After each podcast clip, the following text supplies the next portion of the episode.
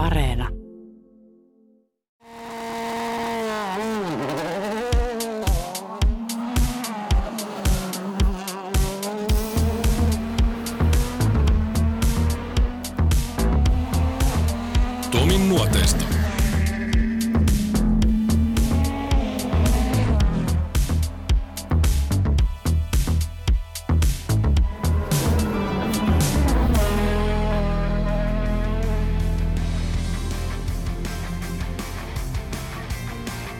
Tapio Laukkanen. Huippulahjakkuus ja aikakautensa ehdottomasti kohutuin suomalaislupaus.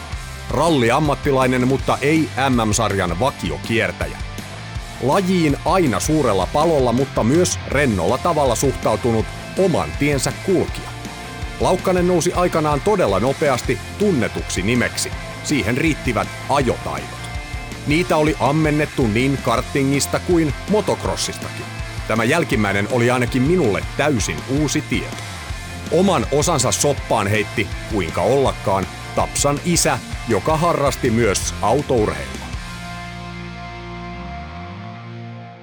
Kyllä se varmaan lähti ihan pienestä pitää. Faija joskus ajoi jotain jääratakisoja ihan leikillään, leikillään tota, jollain siviiliautoilla. Ja sitten hän ajeli pikkusen mikroautoja ja motocrossia silloin pikkusena. Ja se, mistä ralli alkoi, niin se alkoi ihan säkästä. että me ostettiin yhden kaverin kanssa, yhden muurarin kanssa, tota, kuka muu eka kartturikin oli Mäkelä Hanski, niin tota, ostettiin puoliksi auto kumpulaisen peteltä. No ei meidän mihinkään ralliin sen kanssa pitänyt mennä, mutta käytiin vähän tuossa yleisillä tiellä kurvaamassa ja jossain Soramontuulla ja noilla jokkisradoilla. Ja sitten meidät, no, tämä onkin aika hauskaa. Ja tota, mentiin ekaa kisaan, no sehän päätyi heti kakkoselle tekniikkavikaa, mutta sitten toinen voitettiin oma luokka niin kuin P-junnuissa. No sittenhän alkoikin kauhean poltetti jotenkin, että joka kapina, mitä vaan jostain löytyi, niin aina piti mennä. Minkälainen motocrossari sä olit aikanaan?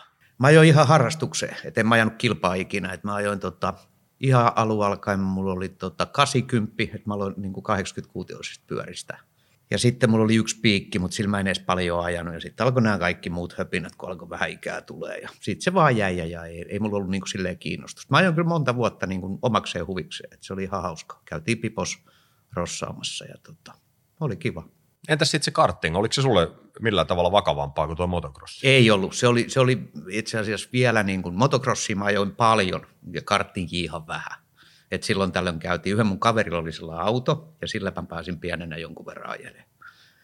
Mutta tota, ei, se, ei se jostain syystä se ei ikinä sytyttänyt kuitenkaan, että se, se jäi sitten siihen onko ollut pienestä asti sillä tavalla, mitä mä oon oppinut sut aikuisieltä tuntemaan, niin on olemassa semmoisia rauhallisia kavereita, sitten on vähän vilkkaampia. Mä kuulun myös tähän jälkimmäiseen sakkiin, tähän vilkkaaseen osastoon, mutta minkälainen sä olit junnuna? Oliko se semmoinen joka paikan sähläjä, että ei oikein mihkään jaksanut kiinnostua, vaan kaikki signaali kun tuli, niin sinne? No kyllä mä kaikkeen niin otin osaa, se on ihan saletti juttu. Että, tota, ja mä pelasin futista monta vuotta. Siinäkin mä olin aika hyvä.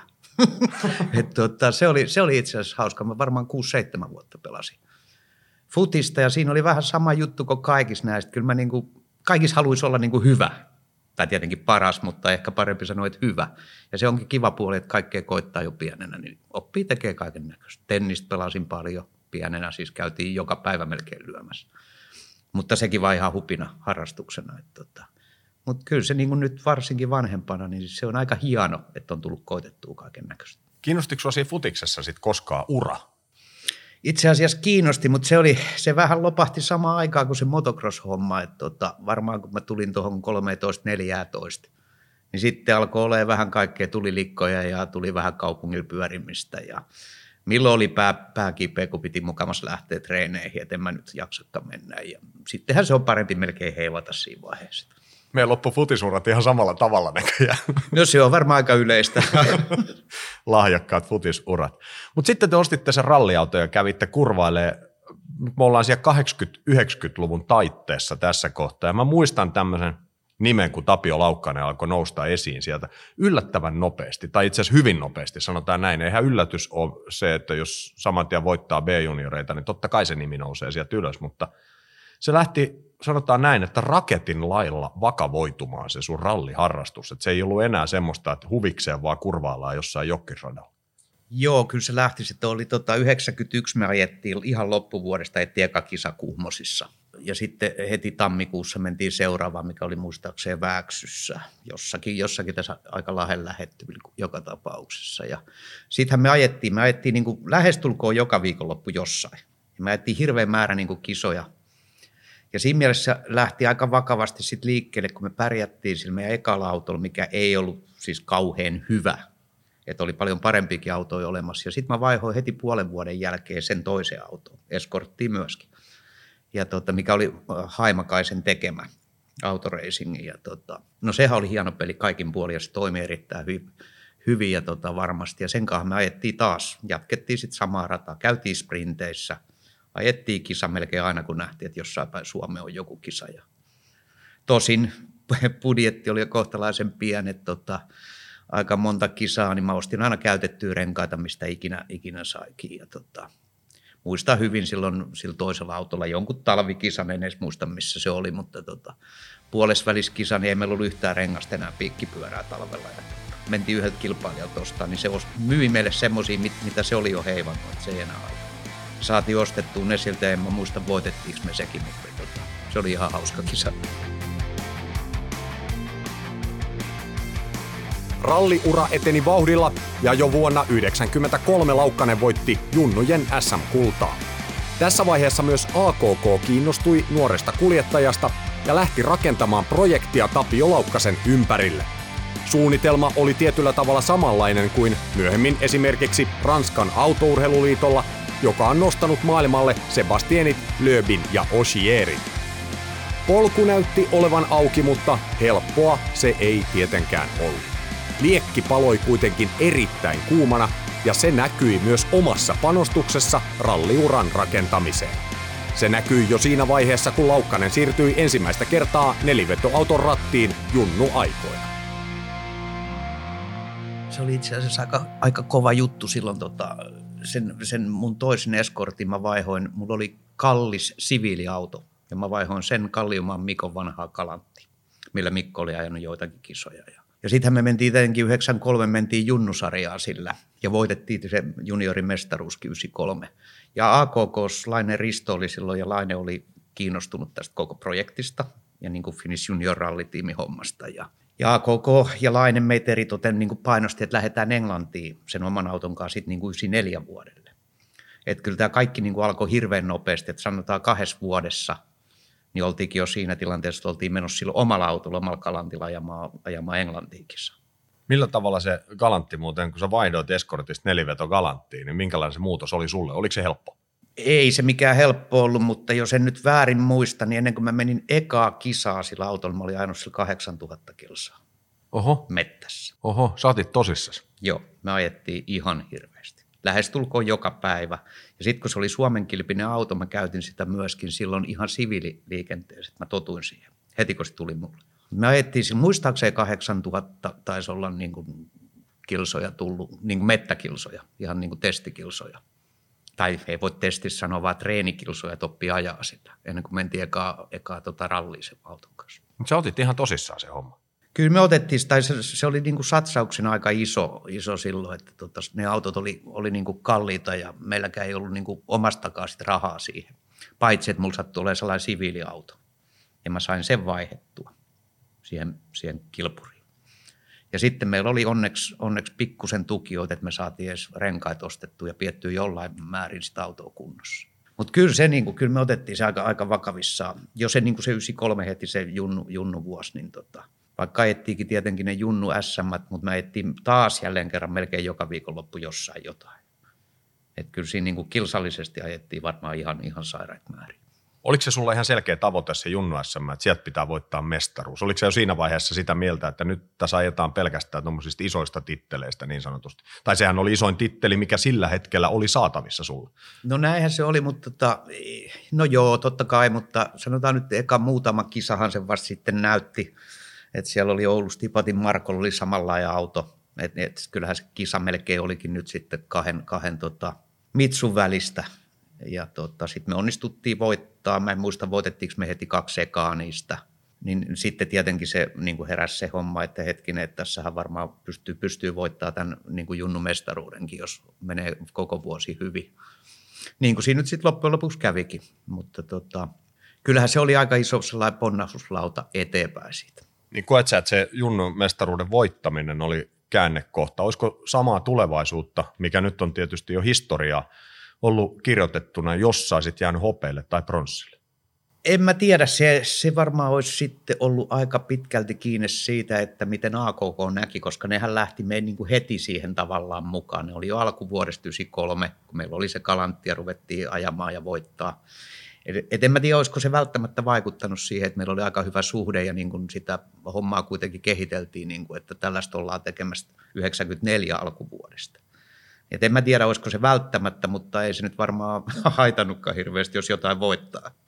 Siinä, mitä sä muistat sen asian siinä just 93, nyt kun siinä lähti AKK mukaan siihen taustalle, mitä sulta edellytettiin? Koska ei se ihan pelkästään sitä, että tuossa me ruvetaan tukea sua ja katsotaan vähän sun perään ja vähän jotain taloudellistakin apua varmaan tulee, mutta sä saat olla kuin ellun kanat ja ajelet silloin, kun huvittaa, vai mitä, mikä siellä oli tämmöisiä tietynlaisia edellytyksiä sun toimintatavoille? Oliko siellä tämmöiset kuntoilut ja muut, ja, ja sitä, että miten sun panostamista ja vakavuutta seurattiin sieltä käsin? Ei, ei siinä, ei siinä niin kuin sanotaan kuntoilun puolelta ollut sinällään mitään. Että se, mikä, mikä siinä oli iso tekijä, niin heti ruvettiin puhua siitä kartturista.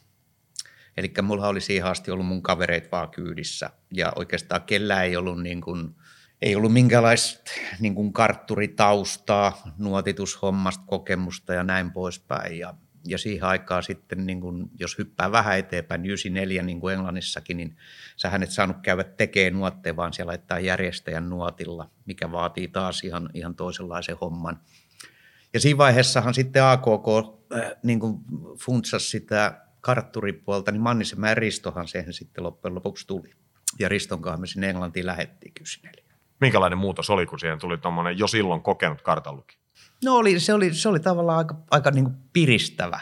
Tai tietenkin tavallaan vähän jännä ensin, kun en mäkään tuntenut Ristoa ollenkaan. Ja, niin totta kai vähän meinasi, että minkähän, minkälainen kaveri toinen mahtaa olla. Että tota, tämän nyt pitäisi ajella. Ja toki nähtiin täällä Suomessa useasti ennen kuin, ennen kuin lähdettiin yhtään mihinkään reissun päälle. Ja, siitä se lähti, lähti suttaantua, että kyllä meillä hauskaa, hauskaa oli heti alusta asti oikeastaan. Sulla oli Mäkelä Hannu vielä 94 alkukaudesta ja sitten Kaikkosen Jorma Joo. siinä vieressä, mutta miten he otti tämän tilanteen sitten, kun sä ilmoitit, että nyt tulee kokenutta kartanlukijaa viereen, että tämä loppuu tämä homma. Varsinkin nyt sitten Kaikkonen, joka oli siinä tämä viimeinen. No joo, mutta se, se, se Kaikkonen, niin tota, ei, sillä ollut, ei sillä ollut mitään mielenkiintoa. Eikä ollut myöskään Mäkelä, Mäkelä Hanskilla et tota, Mäkelä Hanski on sanonut silloin aikaisemmin, että ei hän niin pysty omista töistä oikeastaan ottaisi vapaata, kun ne huomattiin kaikki, että hän rupeaa viemään vähän aikaa ja sitten puhuttiin vielä, että lähdetään Englantia ajeleen, niin tota, ei ne, ne kumpikin. Mehän se Kaikkonen oli jo mun kyydissä Englannissa, oliko se ne kaksi sekarallia vai mitenhän se nyt oli. Ja tota, niin, niin ää, joo, ihan ok, mutta tota, ei, ei, ei, se, ei se niin kuin eteenpäin olisi vienyt missään nimessä. Et pakko oli joku saadakin, kuka taas oli jo kartturi ja halusi kartturiksi. Niin joskushan tämmöiset aiheuttaa sitten välirikkojakin. Voi hyvät jopa lapsuudesta asti olleet ystävyyssuhteet kariutuu tuommoisessa tilanteessa, mutta nyt tässä ei ollut semmoista vaaraa. Ei ollut, ei ollut onneksi, että onhan tässä vuosien varrella nähnyt ja kuullut näitä kartturivaihoksia ja useimmiten siinä vähän tuppaa, tuppaa toi väli, välien selvittely alkaa sitten jälkikäteen, mutta tota, joo, ei tässä ollut missään nimessä. Hyvis, hyv, hyviä kavereita ollaan edelleen tänä päivänä. Se mua kiinnostaa tuosta just tämä 93 projekti, kun AKK lähti tukemaan, niin se aiheutti aika paljon kalabaliikkia ja siitä tuli hirveästi kulisseissa muissa kilpailijoissa ikäluokassa ja varmaan vähän vanhemmissakin niin pikkasen hapanta naamaa ja pitkään enää, että siellä ei oikein sulatettu tätä hommaa, koettiin jollain tavalla epäreiluksi ja ihan kaikki ei tykännyt siitä hommasta. Muistaaksä näitä keskusteluja ja miten sä koit? Kyllä mä muistan, kyllä mä muistan ja toki kuulin niitä ja aina niitä, aina niitä tuli vastaan siinä, mutta, mutta se oli niin kuin, ei me pystytty oikeastaan tekemään itse sillä asialle mitään. Niin kuin sanottu, siinä oli, siinä oli sitten niin kuin pitemmässä kaavassa, niin AKK oli mukana ja heidän neuvoja tavallaan kuunneltiin, että mitä tässä nyt pitäisi tehdä, että ja toki tietenkin joo, kun ne meidän tulokset oli niin kovin heti silloin 93 sen Kalantin kanssa, niin ehkä se vaan edesauttoi sitä. Ja totta kai tämä lajihan on, on, on pikkusen sellainen arka, että monennäköistä kommenttia kuulee, ja koska sä et voi olla kaikille niin kuin hyvä, sanotaan näin päin. Sinun pitää uskoa omaan tekemiseen ja luottaa vaan siihen ja antaa sitten, no tässä karavani kulkee, koirat haukkuu, se sopii tähän muuten aika hyvin. Mä inhoan tuota sanontaa, mutta nyt mä sanoisin. Joo, kyllä, kyllä, se, kyllä se on just näin, että kyllä tämä tota, sellainen laji vähän on, että jonkun tien kun sä otat, niin kyllä sit vaan pitää yrittää sitten mennä. Et toki pystyy muutoksia tekemään, mutta niin kuin sanoin, ei, ei tässä ollut meillä mitään niin kuin oikeastaan muuta tietä just sillä hetkellä niinä vuosina. Mutta kalanttihomma ei jatkunut kauan. Se vaihtui sitten ja sitten piti mennä taas eteenpäin. Ja toi Englantihan sua vei sinne ja tuli yhteydet Volkswageniin. Miten tämä tapahtui? Se oli tota 94 syksyllä, tai itse asiassa kun me voitettiin se Walesi silloin Kalantilla, mikä oli eka, eka niin kuin sarjakisa, ja siitähän se oikeastaan lähti. Englantilaiset oli vähän suu auki, että mitä nämä suomalaiset tuli tuollaisella vanhalla Kalantilta, ja sitten ne vielä voitti. Niin Volkkarihan lähestyi silloin, olisiko se ollut kesää, Steve Bagnani, kuka oli silloin Volkkari niin kuin Englannin pomo. Se silloin jo lähestyi ja Laine Risto tunsi, tunsi Steve jo ennalta.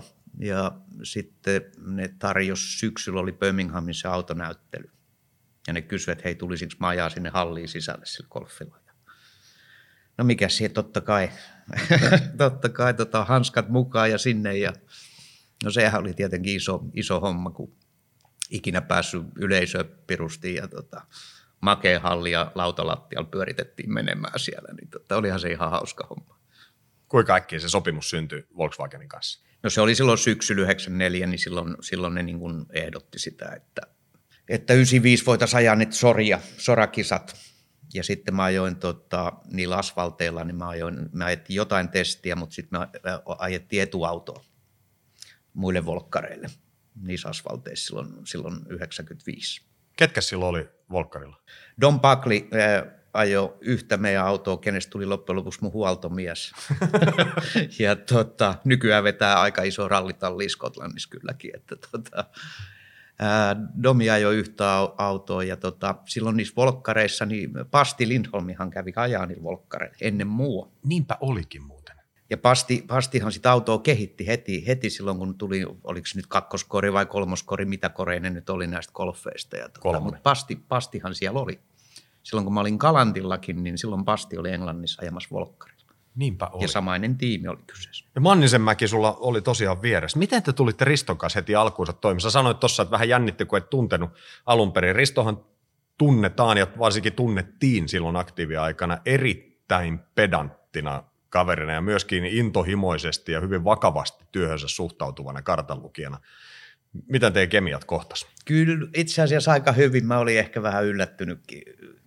tota, Mutta kun mäkin on pikkusen semmoinen ehkä nopeasti lämpenevä, niin tota, kyllä me muutama yhteenotto Riston kanssa tuli siinä, tuli siinä tota, niinä aikoina, mutta kyllä se ihan, ihan siis makeasti, en, en, mä, en, en mitään pahaa sanottavaa. Olikohan, olisiko ollut eka kisa Velsi? Se alkoi vielä vähän silleen, että ei Ristolla ollut heti paljon mitään, mitään sanottavaa. Mun mielestä se oli veissiä ykköspätkää, vettä tuli kaatamalla yllättäen ja tota, oltiin ykköspätkän lähössä ja no ei mitään siitä, valot vaihtui ja lähdettiin menee ja Riston piti lukea nuotteen, niin ei kuulunut mitään. Mä ajattelin, no tämä alkoi hyvin, että ei toimi kypäräpuhelimet. Ja, no sitten Risto näytti, kun ne oli numeronuotit ne järjestäjät, mitkä me valittiin. Risto näytti kädellä sitten aina mikä numero ja suunnan, että tonne käännytään. Ei mitään, päästiin pätkän maaliin ja Risto tietenkin kans aika temperamenttinen kaveri, niin tota, huoltoa yhteyttä, että nyt ei toimi kypäräpuhelin, että miten olisi mahdollista. Niin Risto oli vahingossa kääntänyt väärää, väärää suuntaa, sitten se oli pois päältä. mä sitten sanoin, että ei tässä mitään ihan kauheat vahinkoa käynyt, että mä etsin ihan hyvää aikaa tolleen, kun ei kuullutkaan mitään. Tuliko pohjat? Ei tullut pohja, mutta ei taidettu jäädä kuin muutama sekka pohja sille heti ykkösellä. siitä, me ei siinä mitään, siitä jatkettiin. Et kyllä niitä toki virheitähän käy kaikille, mutta se oli vaan aika koominen tilanne. Ja heti eka pätkä, että siinä oli varmaan jännitystä niin mulla kuin Ristollakin, että kumpikaan ei tajunnut niin katsoa, että mitä, mitä ollaan edes tekemässä. Sillähän tuo kuulostaa aika koomiselta, että otetaan kokenut kartalukija siihen viereen. Joo, kyllä, eikä sano edes kypäräpuhelin päälle, niin on se, on se nyt tietenkin vähän koomisen kuulosta. Oliko se sulle yhtään kulttuurisokki lähteä ajaa tuonne Englantiin? Oli tietenkin, joo, tai en mä tiedä, en mä osannut ajatella sit silleen, mutta jännähän se oli, totta kai. Jo se, että mentiin sinne ja se oli eka kerta, kun mä olin koko Englannin maalle ja ajettiin väärää puolta niin kuin vasemmanpuoleinen liikenne, että siinä oli aika paljon kaiken näköistä, kaiken näköistä uutta ja outoa niin kuin mulle, mulle, mutta tota, no Ristohan oli tietenkin vanha konkari, Risto ties mukamas kaiken, niin sen kanssa oli helppo mennä. Että seurasi vaan Ristoa, se aina kertoi, mihin mennään. Steve Bagnall oli tallipäällikkö. Muistan Steve Bagnallin hyvin erittäin, erittäin persoonallinen kaveri. Ja jos muistaaks mä oikein, sä varmaan muistat sen paremmin, mutta mun mielestä Bagnall oli joku paikallisen Guinness Clubin puheenjohtaja jopa, vähintäänkin jäsen. Ihan varmasti jäsen, koska tota, kyllä Guinness-lasi meni aika nopeasti ja mä luulen, että se oli ihan kärki, kärkimiehi juomaa sitä. Että, tota, mutta erittäin, erittäin hauska heppu silloin, kun kaikki meni hyvin mutta osasi olla kyllä vihainenkin. Kyllä se meillekin suuttu niin moneen kertaan kaiken näköisistä tempauksista. Että, tota. Muistaaksä mitään erityistä?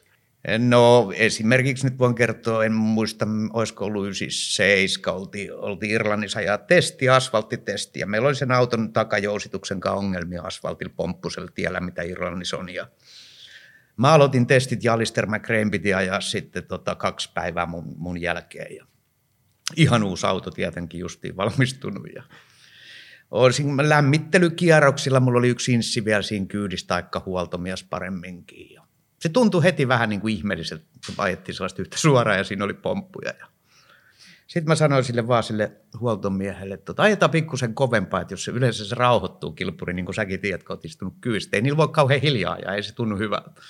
No eihän se nyt mennytkään ihan nappiin ja se lähti lapasesta siitä ja sitten meni nokkaperä muutaman kerran, että sitten tuli sellainen erikoisen näköinen golfi.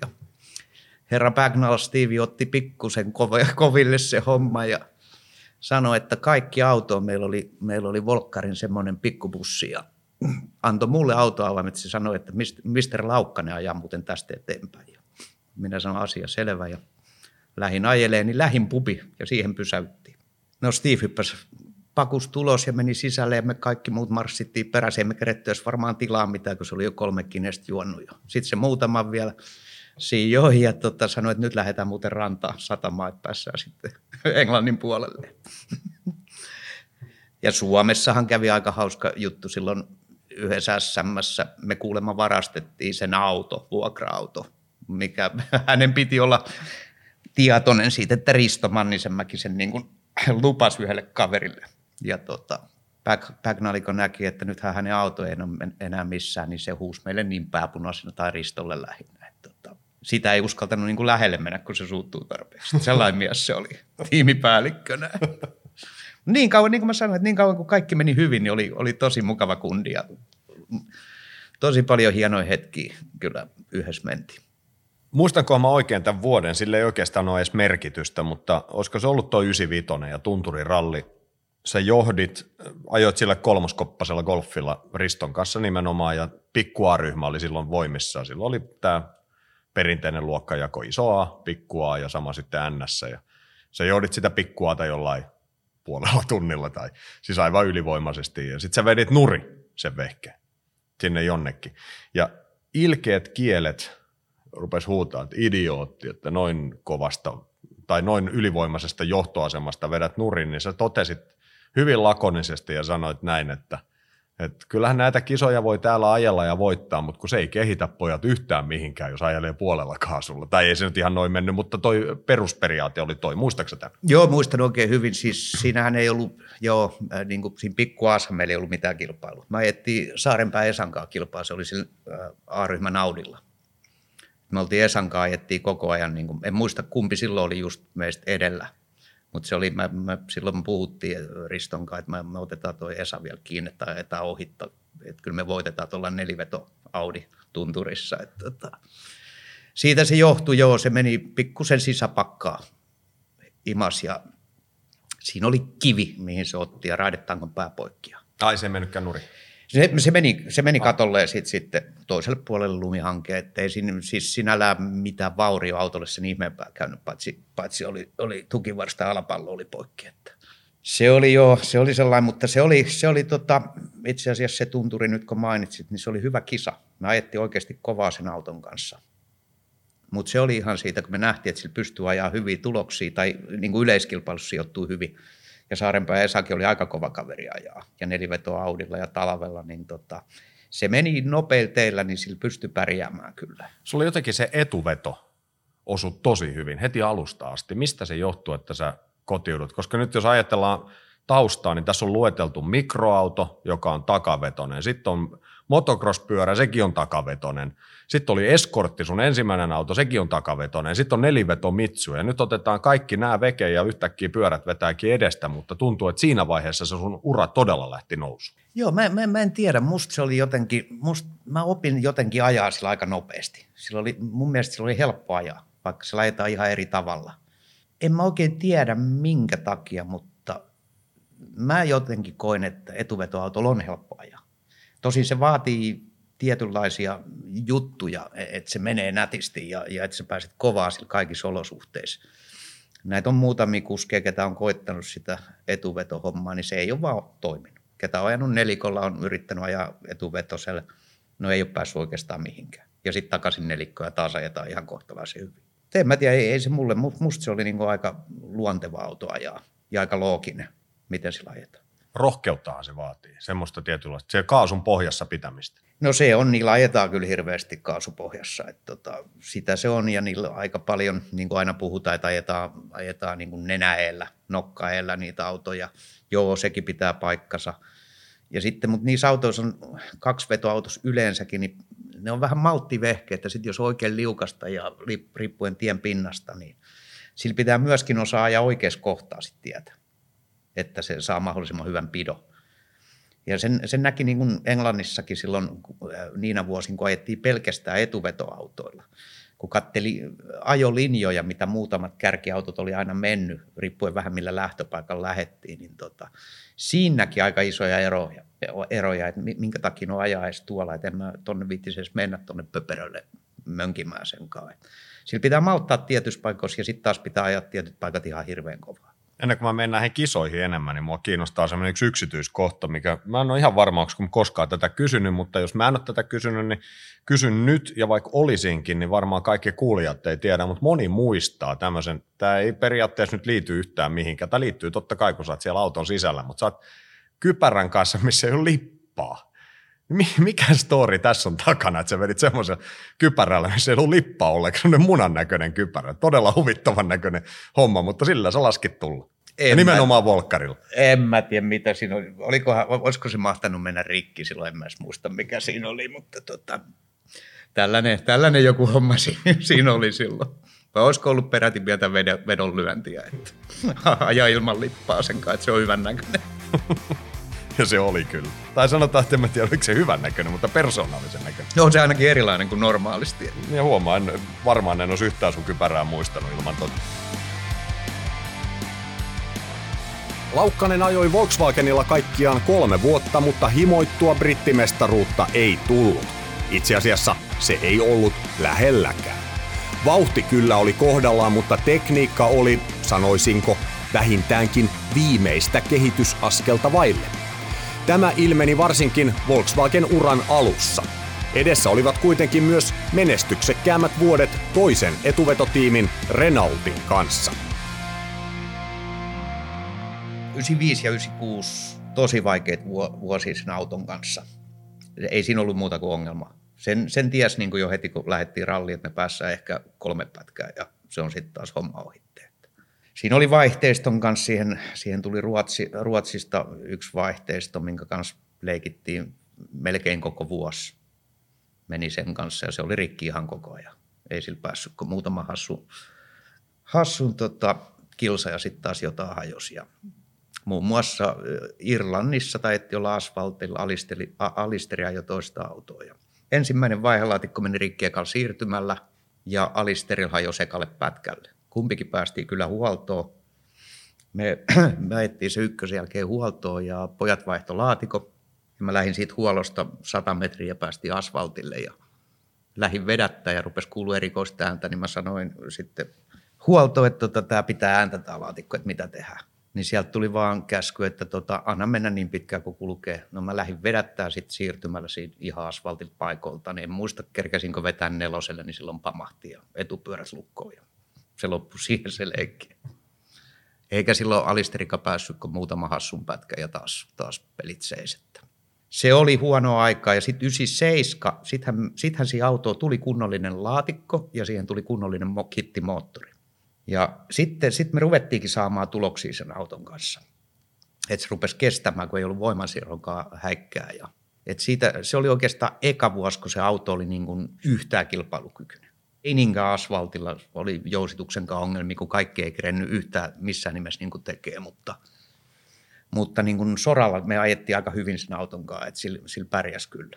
Kuinka paljon se turhauttaa olla tuolla maailmalla Britteen saarilla ajamassa, kun tietää ennen rallin alkua, että tämä ei hirveän kauan jatku? No kyllä täytyy sanoa, että kyllä se aika masentavaa oli silloin. Alkuun toki ei. Aina, aina niin kuin toivoi ja uskoisin, että no nyt se on varmaan, nyt ne on varmaan korjattu nämä viat ja taas nyt toivottavasti päässään maaliin ja saadaan hyvä tulos, mutta kyllä se sitten, kun se kisa toisensa jälkeen on sama, samaa laulu, niin vaikka siihen kuin haluat uskoa, niin kyllä se pikkusen motivaatio kyllä laskee. Laskee, että niin kuin mä sanoin silloin 97, silloin oli hyvä fiilinki kun me saatiin se auto kunnon laatikko, mä etsin ekoi testejä, eikä pienintäkään häiriö ja kaikki pelas, niin sitten niin oli vähän semmoinen, että okei, no nythän tästä voi tullakin jotain. Kiinnosti, kun sä tuossa vaiheessa, jos pysytään edelleen siinä Volkswagen-hommassa kiinni, ja tuossa on kuitenkin aika monta vuotta oltu jo Englannissa. Havitteliko se siinä vaiheessa enempi maailmalle? Toivoiko että jossain vaiheessa alkaa MM-sarjan kisojakin tulla kalenteriin? No itse asiassa Volkkarin kanssa siitä ei ollut niin kuin edes mitään juttua. Ei niillä ollut mitään intressiä mennä, mennä yhtään mihinkään. se oli vain Englannin sarjaa. Ja täytyy sanoa, että ei, ei siinä oikeastaan ollut. Ei, ei siinä ollut niin kuin 96, 97, ei ollut niin kuin mitään puhettakaan. Et se oli vaan nyt sitten, että jatketaan. Ja kun se oli ollut niin rikkonaista se kausi, että olisi kiva tietenkin voittaa sarja ja näin poispäin. Tai ainakin päässä maaliin jotainkin, se on, sekin olisi jo paljon. Ja, joo, se tuli vasta, se tuli vasta sitten relluaikana, että ruvettiin, ja toki rellu halusikin ajattaa sitten jo maailmalla MMiä. Että sitten me päästäänkin tuohon relluhommaan kiinni. Missä vaiheessa sulla alkoi kytkökset ranskalaistiimi, tai oliko se sitten brittitiimi, joka pyöritti, mutta joka tapauksessa Renaultin kanssa, niin missä vaiheessa se alkoi hahmottua, että hetkinen, että tonne voisi olla sarka mennä, ja mitä se tapahtui? Se oli 97 loppuvuodesta, ne otti yhteyttä, silloin Sulperin Mika oli mun kanssa. Touhus näitä ja tota, ne otti yhteyttä ja ne tarjosivat, että hei nyt olisi paikka, että minkälaiset pyynnit teillä on mitä se vaatii heidän puolelta, että he olisivat kiinnostuneita. Ja no eihän siinä sitten mitään. Se tarjottiin niille ja ne vastasi saman tien, että käy. Mä että no tämähän olikin nyt kävi aika hauskasti. Se oli niin itse asiassa aika iso, iso harppaus taas, että muutamia vuosia siinä, mitä Volkkarin kanssa meni, niiden kanssa oli kova suhde, mutta ei ne, ei ne pystynyt niin kilpailemaan sille tarjoukselle, tarjouksen kanssa mitenkään.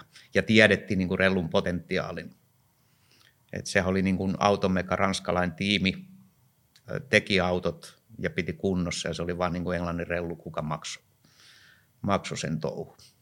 Mutta on mielenkiintoinen tilanne sikäli, että nyt sä hyppäsit pykälällä ylöspäin ja sun kartalukija vaihtuu. Toki tietysti siihen on syynä myöskin se, että Mannisen mäki lähti Mäkisen Tommin kyyti, että siinä oli ihan selkeästi tyhjä tuoli, mutta kartalukija, joka siihen valikoitui, oli yllätys koska Tapio Järvi hyppäsi sun kartanlukijassa, jolla ei kuitenkaan hirveästi ollut kansainvälistä kokemusta siinä vaiheessa. Mikä, mihin, miksi sä tämmöiseen, tai mikä siis, en mä nyt kysy miksi se tapahtui, vaan lähinnä, että mikä teidät toi yhteen. Tapsa oli ollut sun kyydissä ainakin yhden rallin aikana. Joo, joo oli, oli tota, niitä ei ollut oikein tarjolla. Kyllä me kaiken näköisiä siihen mietittiin ja tota, oli neuvonantaja, tiedäksi, että joo, mä tunnen sen ja että se voisi olla hyvä. Ja Helmani Juhankaahan Järven Tapsa oli paljon ajanut Suomessa. Että niin kuin vauhdillisesti Helmanihan jo ihan kovaa. Niin mä ajattelin, että no okei, no kyllähän tämä nyt pitää jotain osata tämänkin kaveri höpissä siinä vieressä, että tota, ei kukaan niin pimeästä aja noin lujaa. Ja, ja siitä se jotenkin ja Järven Tapsa on hirveän mukava kaveri, niin kun me nähtiin ekoi kertoo, kun mä näin sitä, niin meille heti niin synkkäsi, että okei, no tämä on ihan kiva, tämän on hyvä jutustella ja kiva varmaan olla reissun päällä. Ja siitä se, siitä se vaan jotenkin kehkeytyi. Ei me oikein löydetty siihen sopivaa, tai en tiedä kuka olisi ollut sopiva tai sopivampi, mutta tota, jotenkin me päädyttiin vaan sitten Järven Tapsaan siinä hommassa. Miten se lähti se sun ensimmäinen kausi liikkeelle Tapsan kanssa, toi 98? Se, sehän ei päättynyt, sä päädyit koko sarjan pisteessä neloseksi, mutta jos käydään se ihan alku sen rellun kanssa, niin mikä muuttui? Kyllä siinä muuttui aika paljon. Se, tota, se oli vaikea vuosi, tai sanotaan sinne Jyväskylä asti, kun se kesti Järven kanssa. Tota, meillä oli, siinä oli haasteita, niin kuin kartturin puolella oli ensinnäkin mun nuottisysteemi – se, se, siinä ei sinällään mitään, mutta sitten taas Helmanin Juha, kenen kanssa hän oli ollut vuosia, niin siinä oli samanlaisia nuottia, mutta ne ter- tarkoitti eri asioita. Ja Järven Tapsa ei sano oikein nopeasti sisäistettyä sitä. Se meni niin kuin nuotin luullisesti vähän pieleen aina ne hommat. Mulla se tarkoitti eriä, erilaista juttua, mitä se oli aina ollut monta vuotta hänelle. Ja se ei saanut oikein niin kuin sit rytmiä kiinni ja siinä kävi, siinä kävi jos jonkinnäköistä ja sitten kun niin kuin itse tiedät, että jos sä istut kilpa-autossa, oot se nyt kuski tai kartturi, niin se vaan pitää toimia. Et, et, et, et sä muuten saa tulosta. Vaikka mäkin olin Englannissa ajanut paljon, ne useimmiten ajetaan samoin pätkiä. Mä muistan niistä jo osan, mutta ei, eihän sen varas voi ajaa missään nimessä. Ja tota, en mä nyt tarkoita, että koko ajan tietenkään olisikaan mitään pimeeseen tarvinnut ajaa, mutta tota, jos ei se nuotti tuu ajallaan ja siinä on pikkusenkaan semmoista hapuilua, niin tota, se luotto putoo, putoo aika kovasti aina siinä vaiheessa. Ja, mutta kyllä me paljon yritettiin siis sitä ja Järven Tapsan kanssa niin yritettiin niin treenaa ja puhuttiin siitä, että miten me saataisiin sitä paremmaksi, paremmaksi sitä hommaa, mutta tota, ei, se, ei se vaan, niin se ei vaan natsan valitettavasti. Ja Jyväskylän jälkeen teidän tiet sitten eros. Jyväskylässään tuli ulos ja tuliko se siinä itse asiassa Lankamaan aika lähössä? Se tuli Lankamaan jo siinä talon pihan, pihan kohdalla siihen tukkiin, tukkiin, missä muistaakseni Kankkunen, kohan siinä taisi rypässä silloin samassa paikassa. Ja siitähän me jatkettiin sitten vähän matkaa, ajettiin vielä eteenpäin ja sitten katkesi tukivarsi ja jäätiin sitten siihen tienposkeen, mutta tota, siihen se sitten meidän, meidän niin kuin toi kuljettaja-kartturi-suhde loppui. Menikö hyvässä hengessä? Meni siinä mielessä, Järven Tapsa jo mulle Rämäsen Harrinkaan monta vuotta etuautoa sen jälkeen. Et ei, ei, siis kaverisuhde ei mennyt mihinkään, et se ihan asiallisesti. Se homma hoidettiin toki, toki niin kuin Järven Tapsahan varmasti otti koville ja jälkeenpäin olen tässä nyt vuosien jälkeen sanonut, että hän ei oikein tiennyt, että miten, miten pitäisi suhtautua tähän hommaan. Ja, mutta ollaan puhuttu asia, ei, ei ole niin mitään puolin eikä toisin ole niin mitään pahaa sanottavaa. Että hyvillä mielin ollaan ja nähdään. Sitten viereen hyppäsi semmoinen kaveri, jolla oli etuvedosta kokemusta. Ensinnäkin kaupunkikaverinsa eli Himasen Arin kyydistä, tuommoinen Kitkar Golfi, josta hyppäsi toiseen Kitkar Golfiin Esa Saarenpään kyytiin ja siitä sitten poimittiin Tapio Laukkasen kartturiksi. Mistä Kaitsu tuli? Puhumme siis Kai Lindströmistä. Kaitsu tuli kuule silloin Jyväskylässä sinäisenä vuotena. Oltiin muistaakseen, ei oltu laaja vuodessa, jossakin ravintolassa oltiin syömässä me.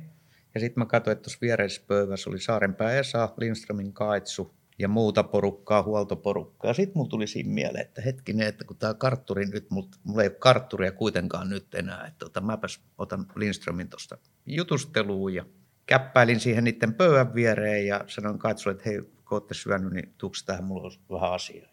Kaitsu tuli ja mä kysyin, että hei, lähetkö Englantiin kyytiin?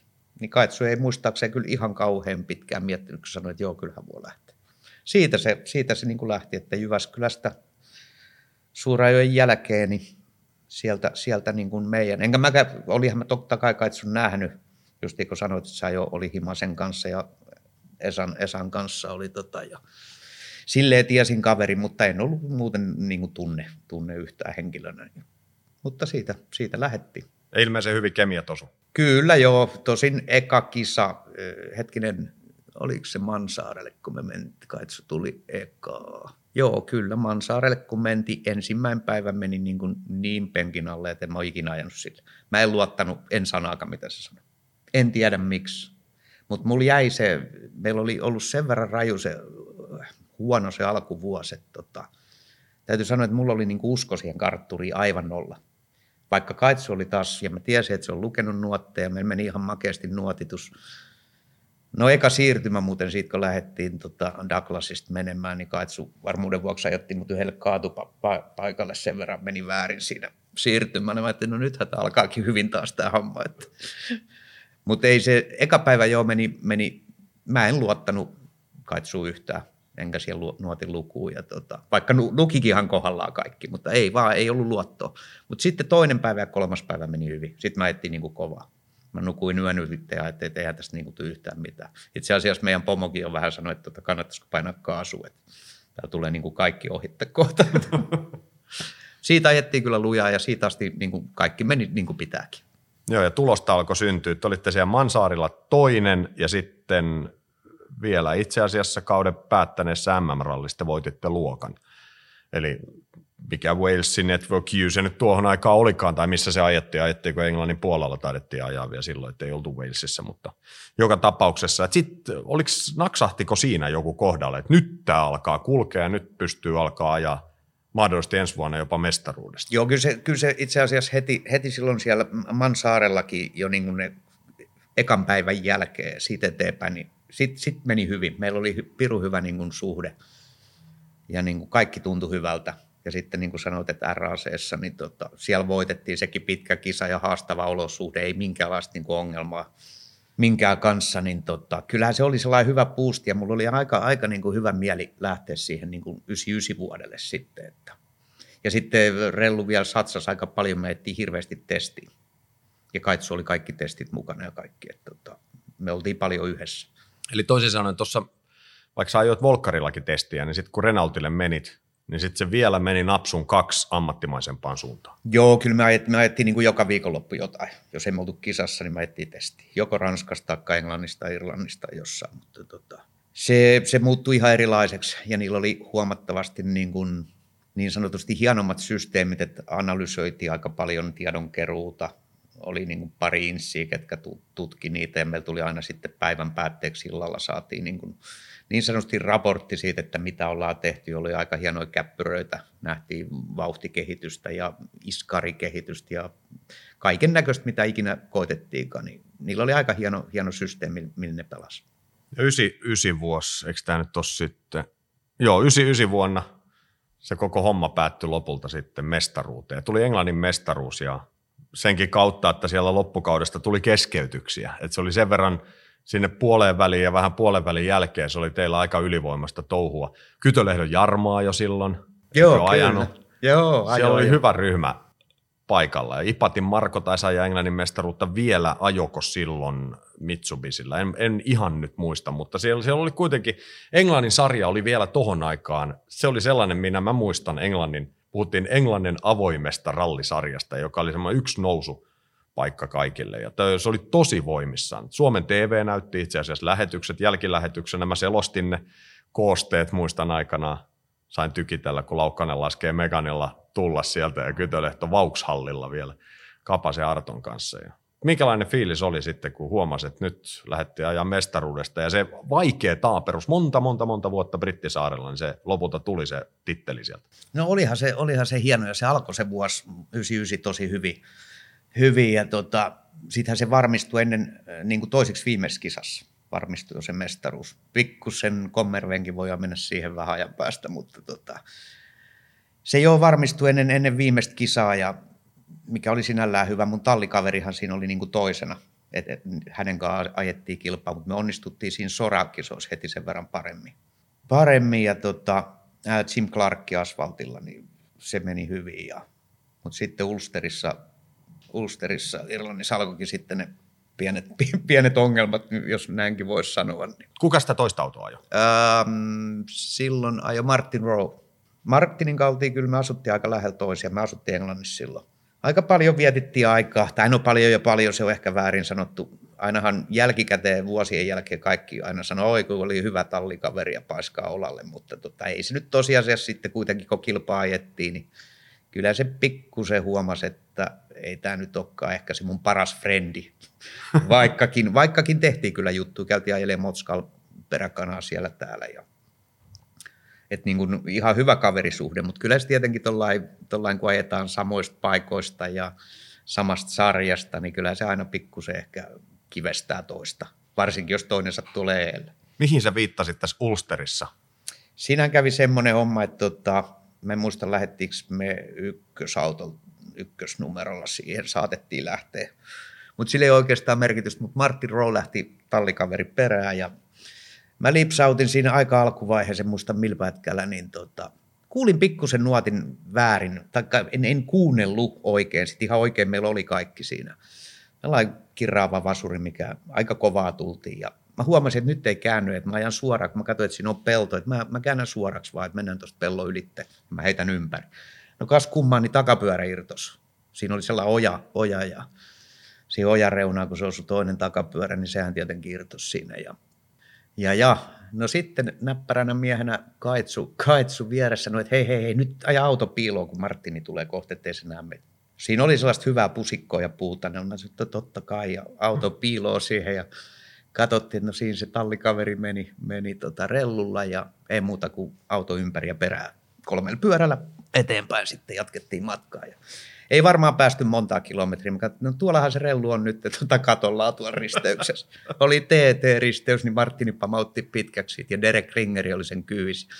Mä katsoin, että Derekki seisoo tuolla tiellä ja olisit nähnyt se ilmeen. Se oli siis niin hämmästynyt, että miten tässä näin mahtoi käydä. Varmaan ajattelin, että miten tämä voi olla. Miten he on täällä ja miten me ollaan niin kuin heidän takana nyt. Me lähdettiin kuitenkin ennen, ennen niitä, mutta ei ne nähnyt meitä, kun me oltiin piilossa. Ja sehän tarkoitti jo sitä, että me voitetaan mestaruus, jos me päässään edes maaliin. Martini oli katollaan siellä, sen peli oli menetetty ja mä eltiin kolmella pyörällä huoltoon ja pojat laittoi huollosvehkeet kuntoon ja lähdettiin jatkaa matkaa. Siitä ei ollutkaan painetta, kun emme tarvinnut ajaa varmaan kuin kympin sisältä johonkin. Että me saadaan joku piste, niin sitten se oli niin kuin mestaruus varmistu siihen. Et kyllä siinä niin pikkusen tuollaista pientä filunkia, filunkia voi sanoa, että käytettiin. Se oli sinänsä mielenkiintoinen homma, että voititte Renaultilla sen mestaruuden, mutta sen jälkeen yhteistyö Renaultin kanssa loppui. Mitä siinä oikein tapahtui? Lopettiko Renaultti sen touhun siellä Briteissä vai mikä siinä oli takana? Joo, se oli aika ikävä. Me tiedettiin jo kesällä 99, että Rellu lopettaa. Se oli, se, ne ilmoitti siitä meille kuskeille, että tota, ei tule jatkamaan sitten 2000. Se oli tavallaan niin kuin aika ikävä, koska oli piru hyvä tiimi ja me ajettiin paljon kisoja, me ajettiin MMI. Rellu voitti sen niin sanotusti sen F2 merkkimestaruuden. Ja tota, kaikki oli niin kuin sillä lailla pullatuunissa niin kuin rallin etuvetosten suhteen ja olisi ollut hienoa, jos ne olisi jatkanut, mutta niillä oli eri intressit, ne meni formulaan ja ne teki sitä ja tätä. Ja... Mutta meillä oli se tiedossa, mutta kyllähän se oli aika, aika niin kuin ikävä, ikävä, kun piti niin kuin funtsata, että mitä, mitä tehdään 2000. Ja kun sitä ei saanut kertoa. Ei me saatu mennä niin kuin Volkkarille kertoa, että hei, mulla ei ole muuten työpaikka ensi vuonna, että mitä tehdään. Tai olisihan se voinut hienosti, hienotunteisesti näin esittää, mutta se olisi varmaan herättänyt pikkusen niin kuin epäilyksi, jos välissä kautta oltaisiin tällaista menty puhumaan. Joo, ja, saatika sitten kaksi kuskia. Niin. Nämä on tallikaverit, että minkä takia nämä marssii peräkana ovesta sisälle. Niin, tiedetään tämä laji, niin mä en ole vielä kertaakaan oikein tavannut semmoista tilannetta, että hei mä kerron sulle nyt tämmöisen, että tämä on ihan nyt vaan meidän kesken. Joo, se, se varmaan toimii aika hyvin tässä, että se salaisuushan pitää. Tosi mukava, että se olisi levinnyt saman tien. Missä vaiheessa sitten yhteys Backnaliin palastaa, jos ei kerran siinä voinut ottaa yhteyttä hyvissä ajoin? Se, tota, se oli silloin syksyllä, oltaisiko, en, oltiin varmaan muuta ajettu jo kaikki kisat, vai olisiko se ollut peräti Mansaaren, eli Mänksin aikaa, mikä ajettiin aina viimeisenä. Niin silloin, silloin siitä niin kuin alettiin puhumaan, ja se itse asiassa silloin Saksa otti sen vetovastuun volkkaritouhuista. Eli Kolsteinihan oli niin kuin mun pomo. Et Steve Bagnallkin oli edelleen mukana ja veti niin, kuin niin sanotusti Englannin tallia piti pystyssä, mutta kaikki tuli Saksasta, huoltomiehet. Oli, oli muutama huoltokaveri oli edelleen Englannista, mutta Saksasta tuli periaatteessa kaikki. Kalusto tuli sieltä, autoakaan ei niin kuin rakennettu enää Englannissa. Ja se siinä olikin aika hauskaa. Mä niin kuin kuvittelin, että no nyt tehän, kun meille tarjottiin tollasta ja se oli vielä, vielä aika hyvä se diili, niin mä ajattelin, että no nythän Volkkari varmaan satsaa, niin se menikin ihan eri lailla, mitä mä kuvittelin. En mä ajettu mitä. Mä, ajoin varmaan yhden päivän testi ennen ekaa sorakisaa. Ja se, oli niin kuin, se oli niin erikoinen vuosi, että ei niillä ollut mitään intressejä niin kuin kehittää sitä autoa eikä ajaa, ajaa mitään testejä. Että kisat käytiin ajamassa suunnilleen ja siinä se sitten olikin. Että. Se oli se neloskorinen, pyöreäkorinen auto sininen väriltään, ja jos sä ajoit yhden päivän testiä ennen ensimmäistä sorakisaa, niin mä oon ollut todistamassa historiallista päivää, koska mä olin paikalla. Siinä. Aha, niin se, se varmaan oli. Me ei varmaan ajettu kuin päivä ennen sitä. Se oli ennen sitä, kun me oltiin Pirttisen kanssa siellä Skotlannissa. Niin, se saattoi olla. Joo, saattoi kimpassa olla. oltiin samalla Joo. Saattoi olla, kuule se. Sitten mä hyppäsin sun kyytiin vielä yhdelle vedolle, ja sanalla sanoin, niin totesin, että ai näin. Niin. Ja mutta olisihan sun pitänyt tietää, jääkin tuossa mainissa, ollaan mekin ajettu yhden rallia. Oh, mä jätin itse asiassa ihan tarkoituksella sen mainitsematta, mutta se oli jotain, 96 mä sanoisin, ja oli tämmöinen N-ryhmän tai N-golfi, ja sä ajoit sillä, ja mä hyppäsin siihen kyytiin, ja se kisa oli itse asiassa Keravalla, sen mä muistan. Ja pimeä ralli. Mä nyt en muista, että minkä takia se näin. Sä ajot yhden SM sillä Mä autolla. mä ajoin sen yhden Joo, SM:n. kyllä, ja sä halusit kokeilla sitä Joo. ensin, ja mä hyppäsin siihen ralliin, siihen pimeeseen kisaan. Joo, kyytiin. näin se oli, näin se oli joo, se siinä oli niin kuin ajatuksena ja se SM olisi mennyt tavallaan ihan hyvin. Mehän sit, äh, niin kuin jo, mun mielestä me johettiin, sitten siitä lähti vauhtipyörän pultit Joo. poikki siellä jossain moottoriradalla, missä Okei. se ikinä se kisa olikaan silloin. Ja tota, joo, semmoinenhan siinä oli. Mehän käytiin vähän niin kuin testimielessä ajaa kahdestaan sen kanssa pimeitä, pimeät kisaa. Se on meidän ainoa yhteinen ralli. Harmi sinänsä. Kyllä. Mukavaa, niitä olisi ollut enemmänkin. Ja Itse asiassa kerran soitit mulle, kun ajoit Subaru myöhemmin sitten Englannissa, että joudanko, mutta mulla oli joku telkkarihomma, että mä en joutanut sitten lähteä. Olisi pitänyt lähteä nyt sen jälkeenpäin, mutta tässä meidän on helppo näitä muistella. Mutta toi golfivuosi, sille mulla jää nyt mieleen tämä Skotlanti, sä voitit sen kilpailun. Ja siihen kisaan sisältyy tämmöinen protestiepisodi tai joku tämmöinen sääntöjen vastaisuus kanssakilpailijan osalta, koska me oltiin syömässä. Historia siis edelleen se, että Pirttisen Jani ajoi omalla golfillaan samassa kisassa ikään kuin samassa tiimissä omalla autollaan. Ja kisan jälkeen oltiin syömässä ja odoteltiin, että miten näiden tulosten kanssa käy. Ja Ipatin Marko oli tämä toinen kuljettaja. Joo.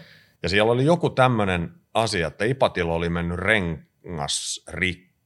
Ja jos mä nyt en väärin muista, niin sit siirtymältä löytyy yhtäkkiä ehjä rengas hänen autoon. Joo, ne, ne, ne vähän, jos mä nyt ymmärsin, muistan, muistan että niillä meni kaksi, tuli kaksi rengasrikkoa.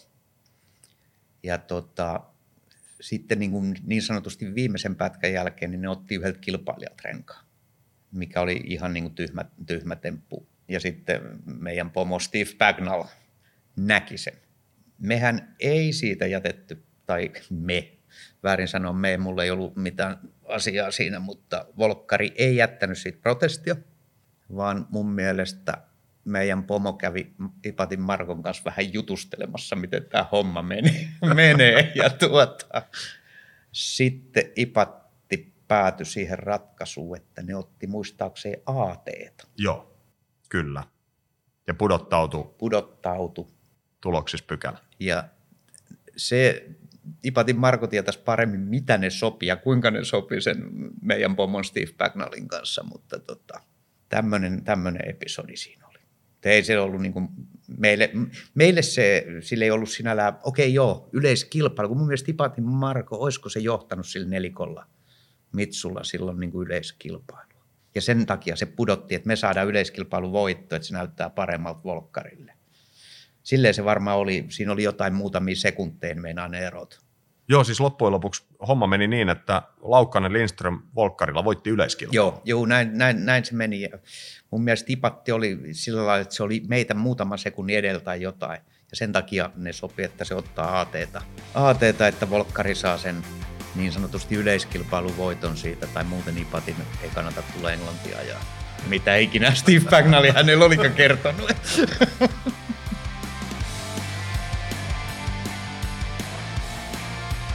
Tämä episodi tapahtui siis vuonna 2000.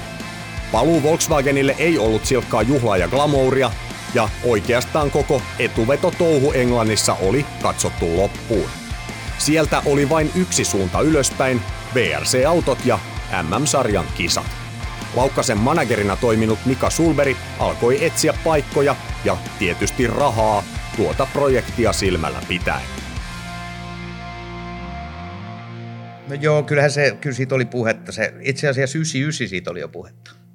Mutta se Volkkarin tarjous oli niin hyvä, että me niin kuin skipattiin vuosi ihan sen takia. Me oltaisiin jo muuten 2000 heti alkuvuodesta, olisi Mika halunnut siihen.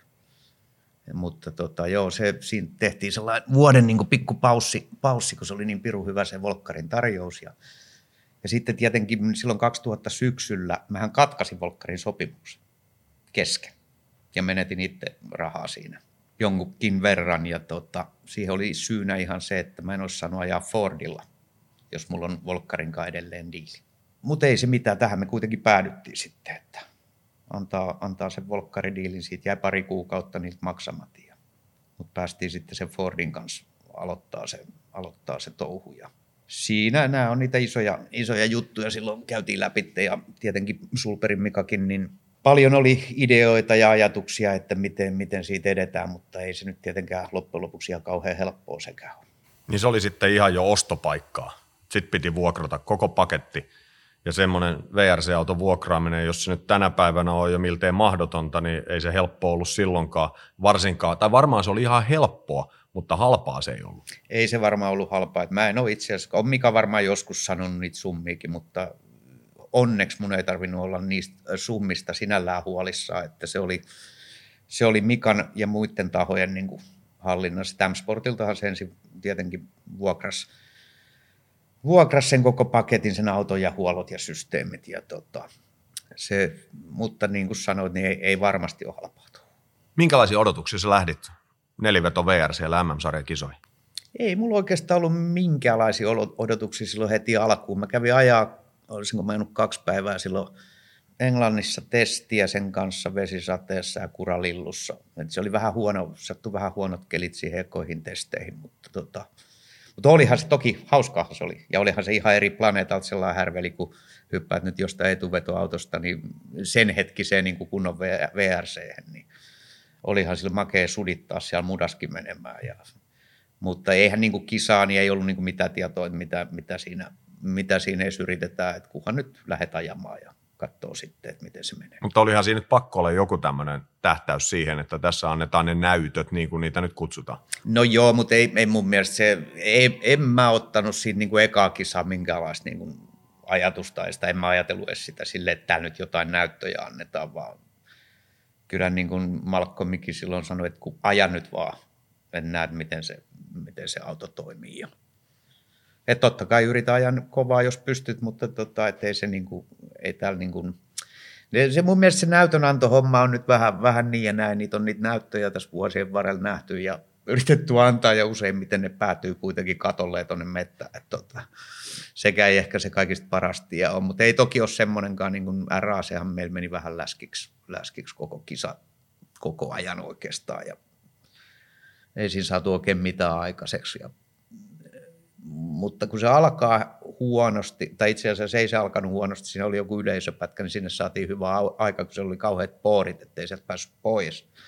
Mutta, tota, mutta sitten itse mettäpätkät, niin ei, ei, se, ei se oikein hyvin lähtenyt menee. Ja kelisolosuhde oli aika pirullinen, että oli kauhean sumu välillä ja sitten sato vettä ja oli liukasta. Ja sitten tavallaan vieras auto ei ollut mitään tatsia siihen vehkeeseen. Että ei, ollut, ei ollut kyllä kauhean helppo, helppo aloitus. Mutta Australiaan meni hyvin, siellä sä olit viides. Australia meni hyvin, joo se oli piru hauska kisa. Sielläkin kävi vähän kommervenkkejä, meni yksi laatikko rikki. Siinä hävittiin jonkun verran leikissä ja sitten viimeisen päivänä vielä, en tiedä tänä päivänä, ei oikein kukaan tiedä se, kytkin, kytkin jostain syystä luisti yhdellä pätkällä, mutta se mukamas lopetti sen. Ja mä oon ihan sata varma, että mä potkasin kyllä kytkimeen yhdessä kohtaa, kun oli vähän iso pykälä – ja se jäi niin kuin luistaa siihen, ja, mutta sen jälkeen se kyllä pelasi. Ja mä sanoin sitten huollolle, että, kat, et, et, niin kattokaa näkyykö datalta mitä, että, et, mutta se sanoi, että kyllä kaikki pelaajat aina mennä vaan, ettei siinä mitään. Että. Mutta tota, joo, siinä yhdessä laatikko, laatikko tota, rikos, siinä hävittiin, me ajettiin muutama pätkä, että me puuttu muistaakseni, koska ollut ykkönen vai kakkonen, joku ihan pien vaihe, että niin aina paikaltaan, kun lähdettiin, joutui hyppää nopeasti isolle vaihtelevaan, että, ja sitten lähteä kiihyttää. Mutta mut se oli hyvä kisa, ja meillä oli, meillä oli aika, no alkuun meillä oli aika hyvä lähtöpaikka, kun Australiassa on aika, aika se tiestö on vähän mitä se on, ja se auraantui hyvin, ja tota, siellä saatiin ihan kohtalaisia aikoja, ja hyvä ajo oli, eikä me ajettu kova. Omasta mielestä me ei ajettu kova. Ihan niin kuin varmaan päälle paineltiin menemään alusta loppuun asti. Ja No joo, kävi siellä semmoinen vielä, missä taas hävitti aikaa, niin se, se yleisöpyöritys, yleisöpyöritys siinä Perthin keskustassa, niin siinähän se sammu multa. Siis siihen pitkään kuri, pensa oli niin vähän, se höräsi tyhjä, niin se sammu. Et varmaan hävittiin siinäkin yksi 10-15 sekuntia, kun sitten kun se taas tasaantui tankki, tankki aina, niin sitten mä sain sen käymään ja taas jatkettiin matkaa. Että tota, tuommoisia pikkusia, mä en muista paljon siihen jäi, kennettiin Ericssoniin silloin eroa Et ilman näitä tällaisia pikkukömmejä, niin oltaisiin yksi, yksi ja vielä saatu siitä ehkä pois sitten. Mutta se ei se Fordin hommakaan sit siitä jatkunut eteenpäin. Sieltä ei tullut mitään sen kummallisempaa. Vai oliko missään vaiheessa Malcolmin kanssa keskustelu, että tämä voisi edetä vähän pidemmällekin kuin pelkästään siihen, että vuokrataan ralli by ralli auto sieltä pois? No ei, ei oikeastaan. Kyllähän se oli, siis se on ihan sanottava, että kyllä se on niin kuin, jos sulla on se raha takana, niin ajetaan. Ja kyllä ne ajattaa. M-Sporttia olisi ilomieli ajattanut. Oikeinkin mielellä. Joo, että kyllä se, kyllä se vaan valitettava totuus oli niin kuin silloinkin. Niin. Ihan sama se oliko Kytölehon Jarmoa jo silloin niillä A-ryhmän Coswortsi, äh, noilla eskortella. Oli hyvä kuski ja pärjäs Jyväskylässä hyvin, mutta kyllä se oli vaan, että tuo, tuo raha, ota rahapussi mukaan, niin kyllä se sata ja se on, se on vaan mikä se tilanne oli ja eipä se ole hirveästi muuttunut. niin, se, vähän samalla lailla se jatkuu.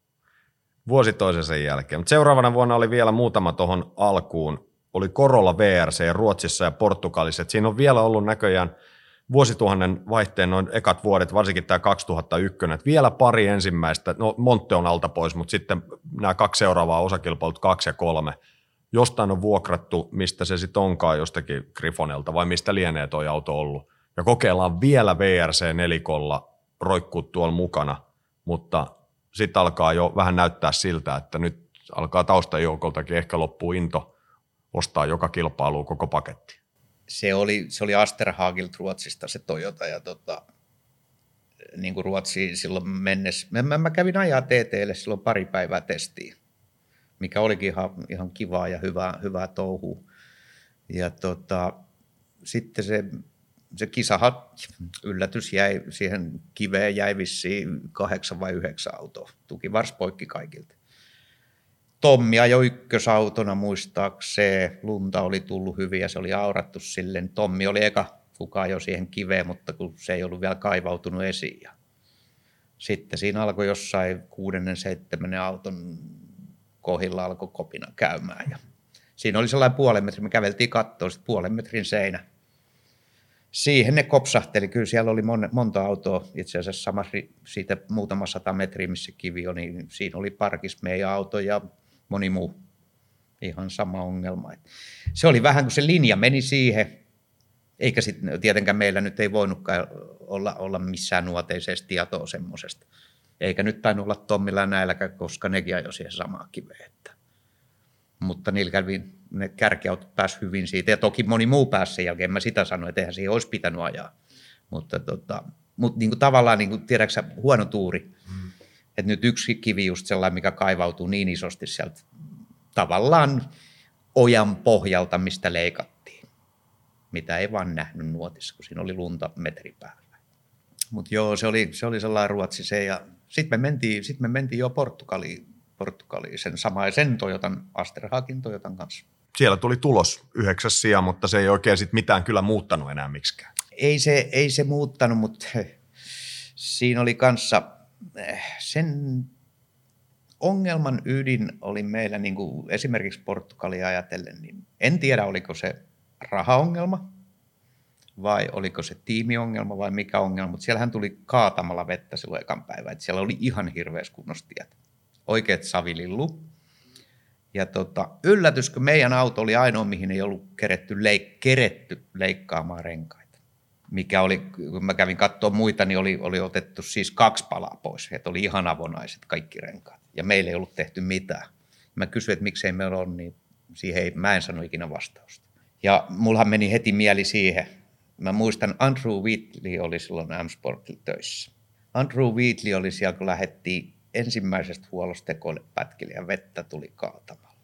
Muistan se ikuisesti, kun se tuli mun ikkuna ja sanoi, että sä oot tota, aika uhkarohkea mies, kun sä lähdet tuollaisen rengastukselta. Mä sanoin, asia selvä. No mehän lähettiin, mutta emme mihinkään päästykään. Ei siellä kuralillus päässyt yksinkertaisesti mihinkään. tota. Mutta sitten toinen päivä, se parani se keli, toisen päivän vai kolmanten päivän oli kova sumu, en muista kumpana. Ja meillä oli piru hyvä fiilinki ja mä ajettiin aika hyviä aikoja. Mä ajettiin niin kuin Didier Oriolin kanssa jo silloin Seatilla, niin ajettiin sitten niin viimeisen päivänä pikkusen kisaa. Mutta, mutta tota, täytyy sanoa, että me ei enää viimeisen päivän yritetty. Me oltiin paras yksityinen ja, ja siihen me niin kuin tyydyttiin, sanotaan näin. siinä olisi ollut mahdollisuus ajaa Didierin kanssa sitten vielä kilpaa ja ehkä ajaa ohitte siitä hyvällä tuurilla, mutta, tota, mutta ei me viititty sitä riskeerata. Se oli ihan sovittuna viimeisen päivän. Me ollaan paras yksityinen, niin huristellaan tätä vauhtia nyt sitten. Oliko siinä vaiheessa, kun tuo Portugali päättyi, niin suunnitelmia, ajatuksia, yhtään mitään, että miten tulevaisuus jatkuu? Ei ollut mitään sovittu. Kyllä se oli, se oli, se oli vähän sellaista kädestä suuhu hommaa, että tota, Mika yritti tietenkin parhaansa varmasti löytää rahoitusta, mutta kun se olisi pitänyt saada iso, iso pompsi kerralla, että sanotaan nyt, että sulla on milli. Että viedään toi ja otetaan vaikka kuuden kisan sarja, vedetään noita vaikka viisi kisaa, mitä ikinä sillä rahalla saa. Sitten siinä olisi ollut, sitten siinä olisi ollut ehkä semmoinen niin jatkuvuus. Ja näinhän nyt, jos katsoo kaikki nämä vuodet, mitä näitä kuskeja on tullut ja mennyt, niin tota, kyllähän ne useimmiten ne, ketkä pystyy ostamaan koko kauden ja ehkä seuraavan kauden, niin niistä voi tulla jotakin. Ei se tolle, jos käydään mielestä yksi tai kaksi kisaa jonkunlaiselle hätä, hätärahastolla, että kaikilta ollaan lainattu mitä vaan ikinä keksii, niin ei se, ei se kyllä kauhean pitkälle vie. Aina puhutaan käännekohdista, niin tässäkin tapauksessa. Tuo vuosi 2001 voidaan merkitä Tapio Laukkasen osalta sellaiseksi. Paikka MM-sarjan tehdastiimissä ei auennut tuossa vaiheessa 32-vuotiaalle kuljettajalle. Maine ja suhteet olivat Brittein saarella kuitenkin siinä määrin kunnossa, että ajohommia löytyi taas sieltä. Ei tehdastiimissä, mutta kuitenkin. Se oli ihan selvää, että niin kuin MM-sarjaa ei pysty. Jos, et, jos ei ole sitä rahaa, niin ei, ei pysty tekemään yhtään mitään. Se oli niin kuin ihan, ihan saletti. Mutta sitten, että mitä, mitä siinä vaiheessa mietittiin, että mitäs nyt? No sittenhän mä onnistuinkin löytää taas, mä hajoin monta vuotta Englannissa ja sain rahaa koko ajan. Ajettiin VRC-suparuilla ja N-ryhmän suparulla. Ja... Niin nekin oli palkkapaikkoja? No joo, eihän niistä saanut semmoisia rahoja, mitä sai Volkkarilta ja Rellulta, mutta tota, niistä saa rahaa jokaisesta kisasta, minkä mä ajoin, niin mä oon saanut rahaa. Ja me ajettiin makeita kisoja, mehän ei ajettu mitään koko sarjaa, niin kuin Phil Morganin just näillä VRC-autoilla. Me käytiin ajaa hyviä kisoja, me käytiin Irlannissa asfaltilla, mä ajettiin aika paljon asfaltteja.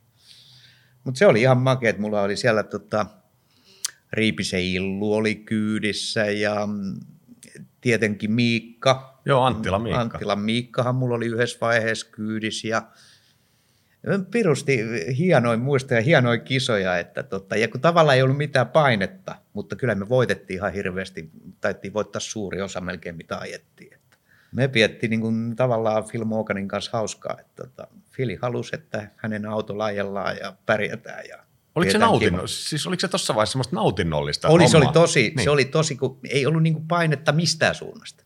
Ei ollut rahallisesti painetta niin kuin tiimin puolelta. Mä tiesin, että niillä on kaikki hoidossa, vaikka ettikin niin kuin vähän humppaa yksityistiimillä. Mutta hienoilla vehkeillä, ProDrivein VRC-suppeja ja kaikki oli niin kuin silleen ihan vimpan päälle. No joo, aina välillä jotain, mutta, mutta tota, ei, se oli tosi hauskaa. Meillä oli tosi hauskaa siis. Kaikki, kaikki kisat, mitä ajettiin ja tota, sieltä löytyy kyllä aika monenlaista tarinaa niistäkin.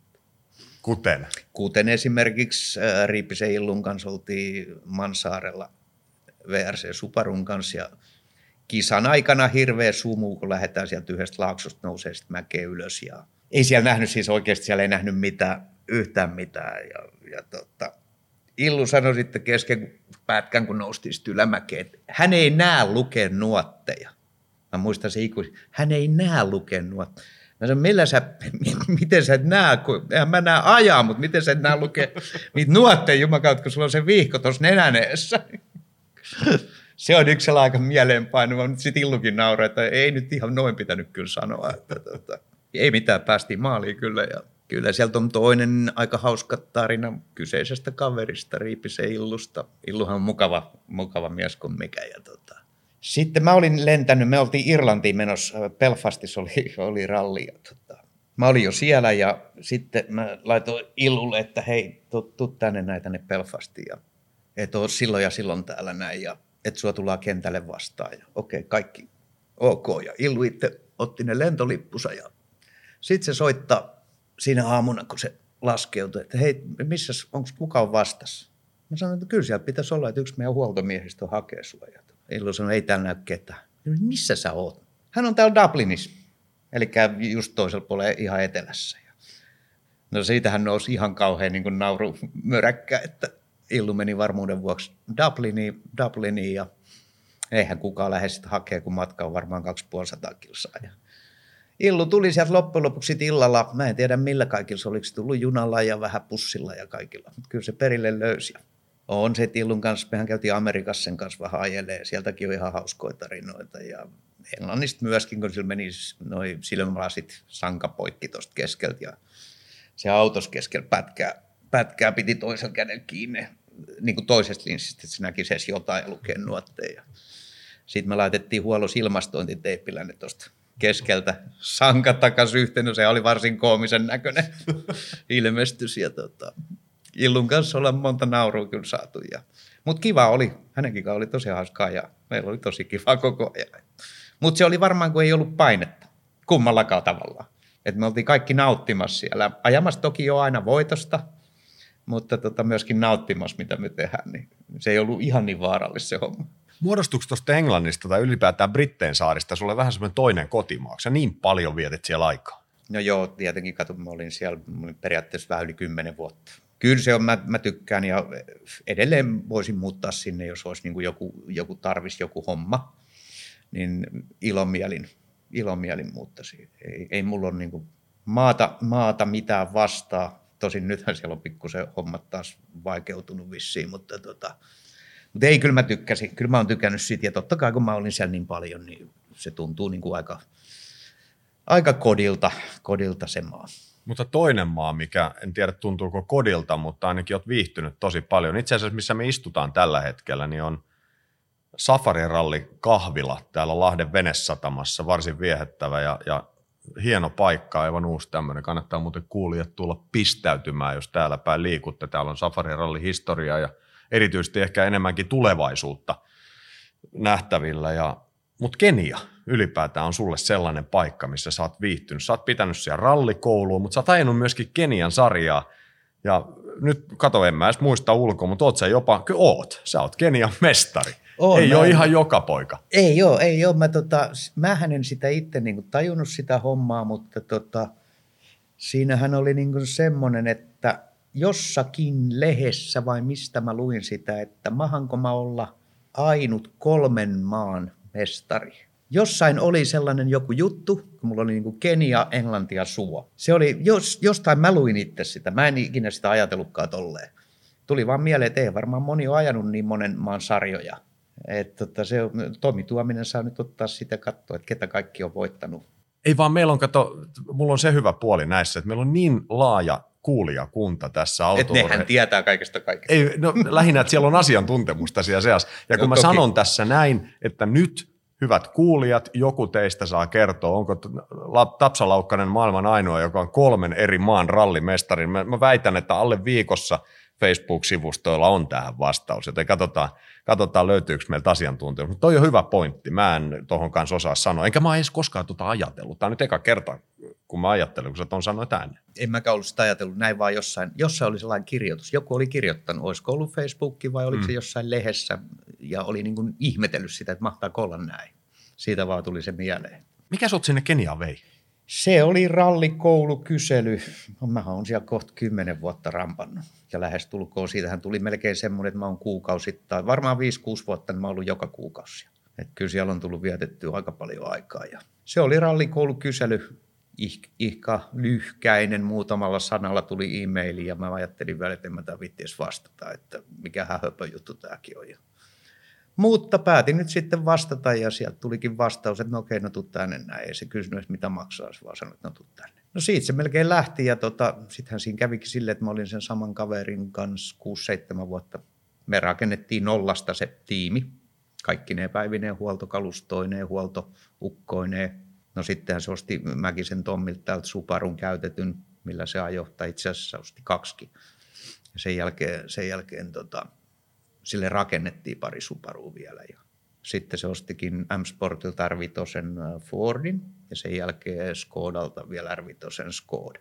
Kun sä menit sinne Keniaan ajamaan, ja nyt tässä paluun MM-sarjaan tehnyt modernisoitunut kylläkin safariralli, eihän se samanlainen seikkailu mitä se oli ennen vanhaa, mutta joka tapauksessa poikkeuksellinen kisa MM-sarjaan. Ja mä tykkään, mä liputan sen puolesta, koska MM-sarjassa pitää olla erilaisia kisoja, eikä noita tavallisia samanlaisia sora-formaattikisoja niin kuin ne on ollut. Mutta jos mä katoin sitä safaria MM-sarjan kisaa, joka oli hyvin, hyvin poikkeuksellinen. Ja sitten kun näitä kisoja kuitenkin on, sanoisinko muutamakin kappale lisää tässä Kenian rallisarjassa, jota sä oot ajanut, niin mä voisin uskoa, että siellä on sitten, jos toi oli poikkeuksellinen, niin niitä muita kisoja on oikeinkin poikkeuksellisia, niin minkälaisia kisoja, minkälainen kulttuurimuutos, mahdollinen kulttuurishokki, se oli ensimmäistä kertaa startata Keniassa ralliin? No mä, mä voisin uskoa, että AT-asemat ei ehkä ollut ihan samanlaisia kuin täällä. No ei ne nyt ihan, ja kyllä siinä aina, aina tota pieniä eroja on, mutta, mutta tota, mä olin toki ollut siellä niin paljon ja seurannut sitä rallia, vaikka en ollut itse ajanut. Että mulla on niin kuin, sinällään ei ollut mikään shokki mennä. Shokki aloittaa tota, ja niin kuin ekoikisoa silloin 2016 vai 2015 jo ekan kerran siellä jonkun. Ja tota, mutta, mutta, mutta, se, mitä sä sanoit nyt tästä VRC-kisasta, niin tämä on niin kuin normaali. Tämä oli ihan normaali safari. Tämä, silloin kun mä voitin sen muutama vuosi sitten, niin se oli just tuollainen samanlainen. Viihdyksä siellä Keniassa? Kyllä mä viihy. Kyllä mä viihy. Että tota, ne ensimmäiset vuodet, tai ensimmäiset reissut, mitä mä tein sinne, niin onhan se aikamoin sokki, koska näet, sit, sä näet siellä niin paljon erilaista juttua, mitä täällä ei ole missään, eikä Euroopassa. Mutta tota, nyt se tuntuu taas vähän kodilta, niin kuin Englanti, Englantikin, että tota, se on niin tuttu mulle, että en, en mä niin kuin ihmettele mitään, mitä mä näen siellä. Siellähän näkee ihan mitä vaan. Se, se on niin kuin ihan, ei sit voi edes kertoa, mitä siellä näkee. Sun pitää itse tulla ja katsoa. Mä en koskaan käynyt. Se on hieno maa, se on erittäin hieno maa, se on niin matkailun kannalta hieno, se on tosi hienoja paikkoja, mihin on rakennettu tosi mat, hienoja niin kuin matkailu- ja safaripaikkoja, on eläimiä, mitä myöskin safarirallin aikana näkee lähestulkoon kaikki ketä ikinä siellä onkaan, niin varmasti näet villieläimiä ja on giraffeja ja on, on zebraa ja sitä ja tätä. Hieno, hieno maa. Omanlainen, mutta hieno maa. Paljon on mahtunut Tapio Laukkasen uraan ja elämään. Ja valtaosa kokemuksista on tullut ralliautoilun kautta. On siis aika tiedustella, miten hän itse näkee oman elämänsä ralliautoilun parissa. En mä tiedä, mun mielestä se on ollut aika hieno loppujen lopuksi. Kyllä se aika, aika makea se on ollut. Et se, se on vähän harmi, olisi ollut kiva ja niin nelivetoautolla tai VRC-autolla enemmän.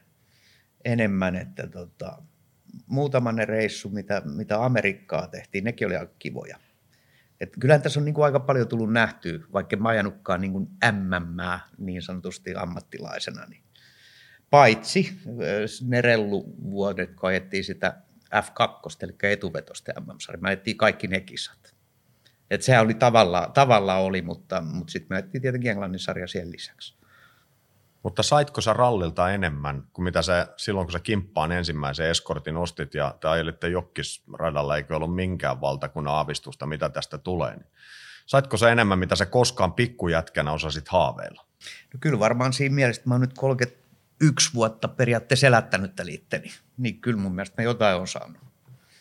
Et moni, moni tietenkin menee johku, johku muualle töihin ja mä sain onneksi tämän sen jälkeen, kun mä niin sanotusti 2006 tavallaan lopetin ajamisen, sittenhän mä olin niin kuin Mäkisen Tommilla viisi vuotta, neljä vuotta töissä. Sitten mä olin Puolassa siitä pari vuotta sen jälkeen coachina ja, tota, ja sitten alkoikin, sitten alkoi nuo Kenian touhut. Et kyllähän tämä niinku, on tuonut, antanut mulle niin hirveästi. Et kyllä mä oon niin paljon nähnyt erilaista. Et, ja eri maissa – Mulla on Sri Lankassa on asiakkaat, mä oon ollut varmaan 5-6 kertaa niiden luona ja niiden kanssa ajetaan eritoten rallikrossi. Et ei niinkään rallia, taitaa rallikrossi. Niillä on kyseisessä maassa yksi asfalttirata ja loputon sora. Ka- kaikki on armeija-alueelle, siellä on aika turvallista tota treenaa. Siellä on pyssymiä koko ajan vieressä. Mutta kyllä tässä kyllä mä oon, mä, mä oon niin kuin, täytyy sanoa, että paljon on tullut nähty, nähty maailmaa ja paljon hienoja kavereita ja ystäviä. Meet melkein mihkä maahan vaan, niin aina otat puhelimen käteen, jos sä muistaa nimen, niin varmaan löytyy niin kuin yhteystieto ja joku kaveri aina. Se on, se on ihan makeeta. Tuntuu, että sä oot aika ennakkoluuloton ja sillä tavalla mitään pelkäämätön. Tulee joku haaste jonnekin päin maailmaa, sä oot valmis tarttumaan siihen, vai tuntuuko se vaan siltä? Onko se sillä tavalla, että me nähdään vaan, tai minä olen nähnyt vaan sen kolikon kirkkaamman puolen, että onko siellä sitten myöskin kääntöpuoli, että sä oot kieltäytynytkin monesta asiasta, vai meneksä heti ja syttyykö kipinä saman tien, kun pyydetään? No, tavallaan syttyy, mutta kyllä siinä tota, niistä osaa haistaa jo, että et mikä nyt jos, jos siinä on jotain mätää siinä hommassa. Mitä onneksi ei, ei ole mun uralla hirveästi käynyt, ja sen kun sä sanoit, että ennakkoluuloton, niin tota, muutaman vuoden kun oot käynyt Keniassa, niin mä luulen, että sä melkein kuka vaan soittaa ja pyytää sua johonkin, niin kyllä sä lähet. ei, ei oikeastaan paljon eksottisempaa paikkaa löydy, että tota, jos sä siellä pärjäät niiden kanssa, niin sä pärjäät kyllä joka puolella. Sä oot aina viihtynyt ralliauton ratin takana. Sä, sä oot nauttinut siitä ajamisesta. Se on ollut yksi sun vahvuus siinä, että se, se ei ole ehkä niinkään tuntunut työltä. Se on ollut työtäkin, mutta se, että kun sä oot saanut sen kypärän laittaa päähän ja nostaa kytkimen ykköspätkän lähdössä tai missä tahansa, niin aina sä oot viihtynyt sen ratin takana. Sä oot ollut sinut auton kanssa ja, ja se vauhti jollain tavalla, se vauhdin ja voiman hallitseminen, auton hallitseminen on osa sua. Häipyykö se susta koskaan? En mä usko, että se kokonaan häipyy. Totta kai varmaan iän myötä ja mitä, mitä vähemmän ajaa, jos ajaa vähän, niin tota, jonkunlainen niin tuntuma tietenkin häviää. Että, ja varmaan jos nyt, nyt niin kuin lähtee, no joo, okei, ajoin muutama vuoden sitten tai vuosi sitten vielä Kenian sarjaa, mutta en mä joutunut täysin ajaa. että mulla oli niin kuin varaa aina kiristää vielä, jos olisi ollut tarvetta, mutta tosin, tosin niin kuin, nyt näitä tuosta VRC-kisastakin, niin siellä ajetaan niin kuin N, N-ryhmän auto, niin kuin mä ajoin NN-Suparulla niin ne ei kestä valitettavasti vetää tuollaiset ryteikköön niin, tota, niin kuin täysiä koko ajan. Että siellä pitää vähän oppia ajamaan tuommoisilla vehkeillä, millä mä ajoin. Ja en mä tiedä, mun mielestä se on aina nautinto. Aina nautinto, kun hyppää rattiin. Et se on melkein ihan sama, mikä se autokin on tai minkälainen on tiestö. Okei, vaikeeta voi olla, voi olla paik- vaikea keli tai jotain, mutta kyllä siitä silti vaan nauttii. Se on niin hieno tunne, varsinkin sitten, kun se onnistuu. Vieläkö sulla palaa semmoinen kilpailukipinä, voiton tahto? Kyllä se, se on mulla aina. Se on, se on melkein ihan sama, mitä ruvetaan tekemään, vaikka heitetään tikkaa tuossa, niin tiedätkö voiton tahto on niin kauhean, että aina haluaisi voittaa ja tehdä ainakin hyvin se. Ja itselle ei salli niin virheet. Siinä mä oon, joku on sanonut, että mä oon piru huono siinä, kun mä en salli yhtään. Mulla niin kuin, tavallaan hermo palaa heti, jos mä teen jotain ja se ei onnistu. Käydään heittää koripallo, niin mun on pakko saada niitä kolmen pisteen heittoa sisään, muuten palaa pinna. Mä puhkasen sen pallon. Mutta sitten taas autoratissa mä oon erilainen, kilpauto. Ei mua haittaa, jos käy joku vipa tai jotain hajoa, niin mä, mä, en, niin kuin, mä en tajua, mistä se taas tulee, kun kaikki muut lajit, oli se urheilu tai peli tai kilpailu, niin mä en salli sitä, että käy virhe tai mä häviän. Mutta ralli on toinen. Siellä, kun sä et saa hermostua. Jos jotain käy sulla pätkällä, niin sä et saa ainakaan siitä hermosta. Muuten se menee ihan läskiksi, niin kuin itse tiedät ja oot varmaan nähnytkin kun ruvetaan hermoilemaan, niin miten ne hommat sen jälkeen menee. Tota, se on niin kuin aika mielenkiintoinen, mihin mä en osaa itse antaa vastausta, eikä oikeastaan kukaan osannut antaa, että miksi mä, miksi mä käyttäydyn niin eri lailla sitten autossa. Sulla on nyt tuollainen vastikää koulun aloittanut juniori kotona. Näetkö sä siinä yhtään pientä ja nuorta Tapio Laukkasta? jos ainakin pääkopan sisälle menee, niin joo, ihan yhtä kilpailu, kova kilpailu vietti ihan yhtä nopeasti, vähintään hermostuu kuin minäkin, jos joku menee huonosti. Mutta sitten taas, no joo, aika paljon niin kuin sama on myöskin siinä, että poitsu haluaa koittaa kaikki. Ja kaikissa sekin haluaa olla hyvä. Eli kyllä se niin kuin, ei ole omena kauaksi puusta pudonnut, niin kuin aina sanotaan. Että, tota, kyllä se, se on, niin kuin, ja mä oon antanutkin kyllä, se tykkää pelata kaikki pelejä, oli nyt mikä peli vaan kyseessä. Mutta sama kilpailu, tahto ja halu, voiton, voiton halu siellä näyttää olevan. Et täytyy yrittää pikkusen vähän stoppuutella sitä, ettei nyt mene ihan samanlaiseksi kuin isä oli. Mitä jos jonain päivänä kilpautelu alkaa kiinnostaa? Kuinka vahvasti sä luulet, että sä elät sitä asiaa mukana ja, ja kannustatko sinne menemään? No täytyy sanoa, että en välttämättä kannusta. Mä oon nähnyt, kuinka vaikea motorsporttitie on. Oli se nyt oikeastaan mikä motorsporttilaji vaan, niin en mä niin kuin, niin kuin kannustamalla halua häntä mihinkään. Mun mielestä kaikki, oli se nyt laji mikä hyviä tai minkä ikinä tuleekaan valitsee, jos, jos nyt menee urheilupuolelle. Futis tykkää pelata, on pelannut nytkin jo muutaman vuoden jalkapalloa. Ja tota, ihan mikä vaan, niin kaikki näyttää kiinnostava urheilu, mikä on positiivista. Ajaa tosi mönkkärillä ja tykkää polkupyörällä pomppia, hyppiä ja BMX näitä juttuja, mistä mä ymmärrän yhtään mitä onneksi. niin tota, et kyllä sillä niin kuin ihan selvästi pojallakin on niin kuin sitä liikunnallista kautta vauhtiin samaistuvaa, samaistuvaa niin kuin ajatusta, että polkupyörälläkin ja mönkkäri, mitä kovempaa menee ja mitä pitempi liippi, niin aina menee paremmin. Sitten ihan viimeinen kiteytys. Miltä näyttää Tapio Laukkasen elämä tänään? No en mä tiedä. Kyllä tämä tota, mä toivon, toivon niin kaikki näyttää tavallaan ihan hyvältä, mutta nyt pitäisi saada vaan tämä meidän koronatilanne vielä vähän parannettua sitä. Mä haluaisin päästä takaisin reissun päälle ja saada taas niin kuin samanlaista, mitä tuossa oli, oli ennen kuin tämä alkoi, niin että et mä kuitenkin olin reissussa melkein lähestulkoon joka kuukausi. Sitä on, kun sitten on nyt 30 vuotta tehnyt, niin sitten ei osaa oikein olla paikallaan. Tota, mutta muuten kaikki näyttää aika valosalta, ei tässä, emme ainakaan luovuteta ja ja onhan mulla onneksi Suomesta muutamia kavereita, kenen kanssa käydään vähän hupina aina kurvailemassa silloin tällöin, niin tota, se pitää mielen virkeä.